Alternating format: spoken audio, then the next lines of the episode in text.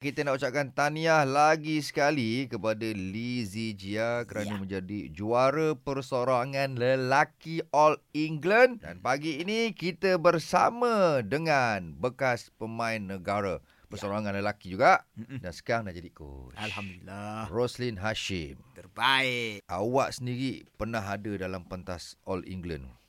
Ya. Yelah kita yang tengok game tu pun dah berdebar-debar. Kejap naik, kejap turun kita punya darah ni kan. Tak payah senam lah kan. Ha, kalau game malam tadi lah kan. Ha, ha, ha. Macam coach sendiri kan pernah duduk dalam court tu. Ag- Agaknya ap- ap- apa agaknya yang Hmm. pemain sendiri rasa eh? Sebab bawa nama negara lagi. Itulah bawa, besar eh. tu. Hmm. Pernah duduk dalam kot eh. Saya tak pernah duduk tau dalam kot. oh tak pernah bersila lah kat court.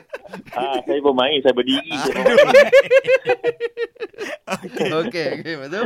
Perasaan dia tu memang memang uh, berdebar juga sebenarnya. Hmm. Kan, uh, bila kita bermain, especially lagi berada dalam peringkat akhir Hmm. uh, ataupun separuh akhir, debaran tu of course ada. Cuma kita dapat mengatasi perasaan debaran Hmm. kan benda tu dengan cepat itu pun disebabkan oleh pengalaman kita dah Hmm. banyak melalui tournament-tournament Ya. yang besar Ha, kan ha. ha, jadi benda tu kita dapat kontrol lah orang cakap tapi perasaan berdebar tu of course ada ha, bukan ha. tak ada ha. kan Ha. cuma itu itu pada peringkat awal ha.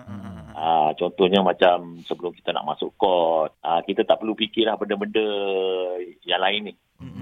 Macam ha, tanggungjawab tu rasa tak ada punya berat tu, tu nak bawa. player ni yang wakil negara ni tak kira lah badminton ke ataupun sukan lain Hmm. kita ni sebagai duta kecil Malaysia Hmm. Kita carry uh, nama Malaysia tu Yes, yes, yes. dekat belakang belakang baju kita tu Fuh. dan juga so- bendera kecil dekat depan baju Hmm. ah itu dah satu orang cakap tanggungjawab lah yang Hmm. besar cuma kita jangan terlalu banyak memikirkan benda tu yang penting adalah apa yang kita nak iaitu title